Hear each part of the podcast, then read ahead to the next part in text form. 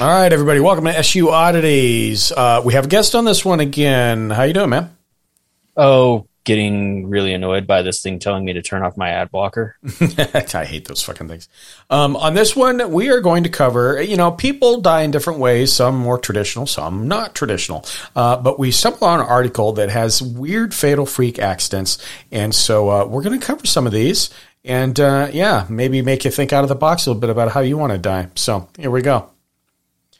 There are fewer more deadly pieces of sports equipment than the javelin, which I will concur. What a weird sport in general. But anyway, um, the track and field Practicing object is for war, dude. I know, right? The track and field object is long, heavy, and sharp, so stories of it causing injury from time to time are not that surprising.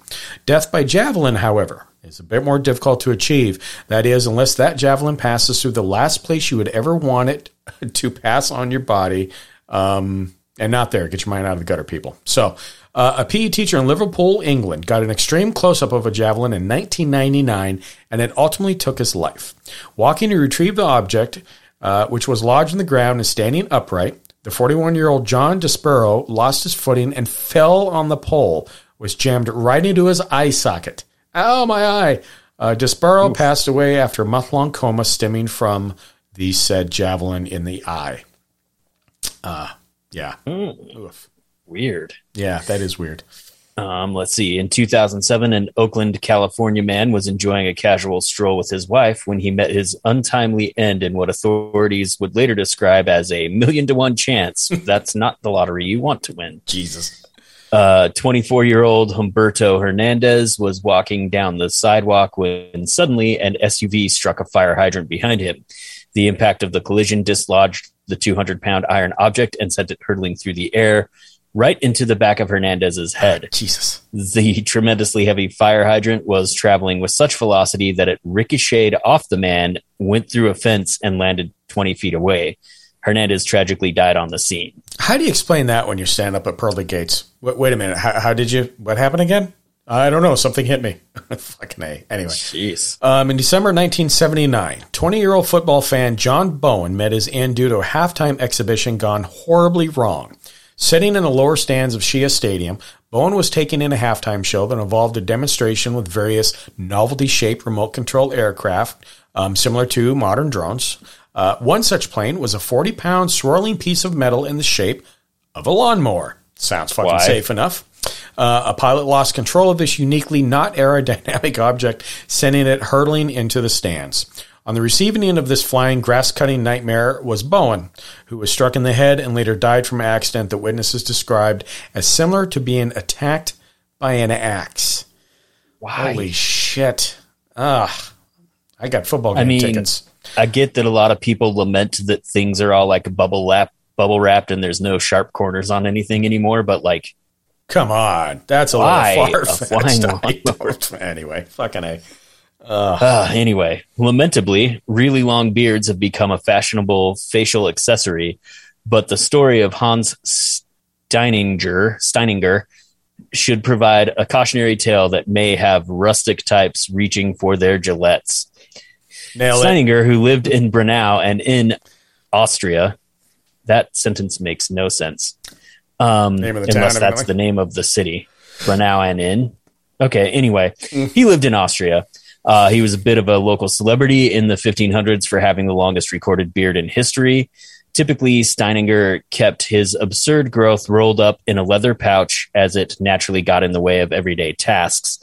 But one day he neglected to do so, and while fleeing from a house fire, he tripped on his beard and snapped his neck, dying instantaneously. For the avid fans of historical facial hair, and who amongst isn't, uh, Steininger's 447 year old beard is kept on display at the Branau Inn Town Museum. 447 year old beard. Oh my God. That's gotta, yeah. You betrayed me. Um, Isadora Duncan was an American expatriate living in Paris, France, who in 1927 met a breathtakingly tragic demise. A San Francisco native, Duncan had gone to the French city, then the cultural capital of the world, to further her career as a dancer. Her eccentric bohemian style of choreography garnered praise and she earned fame throughout Europe. A devoted communist, Duncan frequently donned a very long red scarf to show her support for the party. On a September evening while visiting the city of Nice, uh, that accessory would claim her life in an unthinkable automobile accident. Riding as a passenger in her newly purchased convertible sports car, her scarf got caught in the vehicle's wheel well, which ripped her from the vehicle and threw her to the pavement, killing her instantly. Oof. Hey, for communism. Eh. Hmm. That sounds rough. The saguaro is a species of cactus that can grow to be an imposing 70 feet high. I didn't Jesus. know there was such a thing. Hmm. These statuesque green monuments dot the American Southwest, and while they sport some rather prickly needles, they aren't generally perceived as deadly in an ecosystem that also boasts rattlesnakes and scorpions. In eight, 1982, however, one Arizona man found out the hard way that the saguaro can claim one's life in the desert just the same. David Grundman and a friend were exploring the desert near Lake Pleasant one afternoon, where, likely in a fit of boredom, the two were looking for things to shoot with a shotgun. As one does. The saguaros of the area made apt targets for the would be marksman. Um, and their first victim, a mere 10 footer, went down with ease.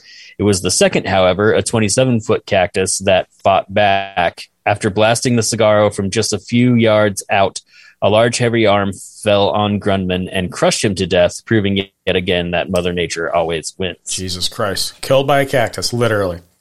Um, wow. Ah, that valuable wow. kitchen, right? That valuable kitchen asset we all know and love the dishwasher. Say what you want about the printing press of, or penicillin, but the advent of the dishwasher may be mankind's greatest achievement. I don't think that, but whatever. Um, think about it at all the disadvantages of doing dishes by hand. You get gross wet food on you, your hands get crinkly, waterlogged, yada, yada, yada. It takes way too long. So the dishwasher is truly a beautiful machine. That is, until the machine acquires a taste for blood. Fuck, here we go. In May 2003, a UK woman died in a truly bizarre kitchen accident. 31 year old Jane McDonald was visiting a friend and milling around in her kitchen when she lost her balance and slipped on a wet floor. Unfortunately for McDonald, her fall was broken by an open dishwasher door that had several knives in it pointing upward. She was stabbed on impact, and though she was rushed to a nearby hospital, she died shortly thereafter. Oof. Could you imagine like that crossing you like that? The last thing across your mind is you're you're falling, knowing that's going to happen. Fuck. Anyway. See, this is one of the many reasons you put uh, knives down. yeah, you put cutlery and utensils in anything with the handle up. Yeah, or lay down on the trays. I just lay them flat. Anyway, ah, whatever. Yeah. Hmm. Anyway, ah, my favorite. Taco Bell is a culinary experience that's best reserved for late night drive through trips after an evening of similarly regrettable decisions. And as such, it's a pretty embarrassing place to die. Yeah. I agree. Yep, I've, I've definitely felt like dying after Taco Bell. In the case of 49 year old Diana Duryea, uh, who happened to pass away while answering the call of the border, she wasn't even eating there when it happened, which somehow makes it even worse. The Chambers, Nebraska woman was meeting a couple of from neighboring Wyoming at the fast food chain to sell them a dog when an unthinkable accident occurred. While waiting under a massive 65 foot sign, the kind you can see from far out on the highway, the huge structure suddenly toppled, landing square on the cab of Dury's pickup Jesus. truck.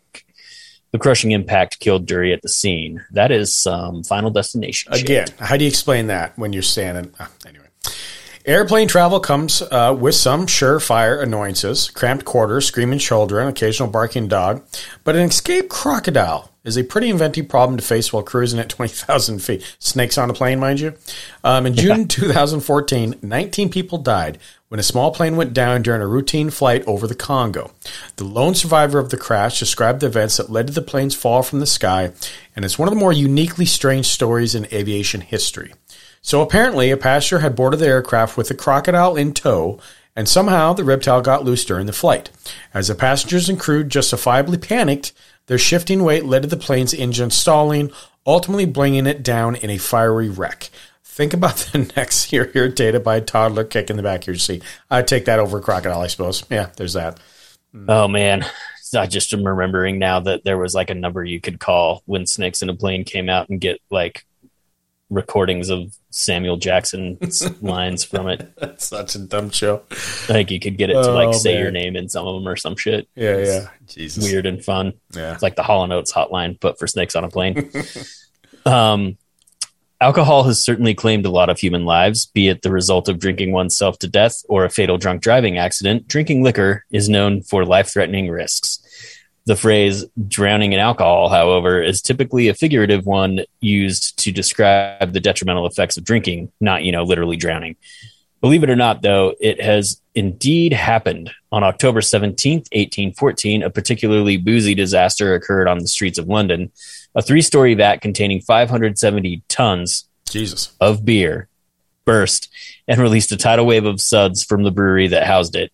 The surging current of porter laid waste to what was in its immediate path and killed eight people in the poverty stricken tenements it consumed. If you're going to go, I mean, if I have to pick any of these ways to go, I do love a porter. yeah, Um, exactly. Also, uh, reminds me of Strange Brew when I don't think I've ever seen that. when oh my god, Greg Moranis, dude, right? Self a favor. I know. It's an old one. I just, yeah, I haven't checked it out one of these days. Yeah, it's Rick Moranis and Doug McKenzie, I think. Oh, okay. Um, and uh, yeah, dude, it's hilarious. Uh, Max von Sydow is in it. Huh. Um, there's a scene where that's kind of similar to this. They get trapped in a big brewing tank and have to drink their way out. It's like Beer Fest. Shenanigans ensue. I'm sure. Anyway, well, there you have it, folks. You know, strange ways to die. I mean, uh, put it on your bucket list and see, you know, if you can't pick one of these. You know, hope hoping for the best, everybody. So, stay strange. Close the gates.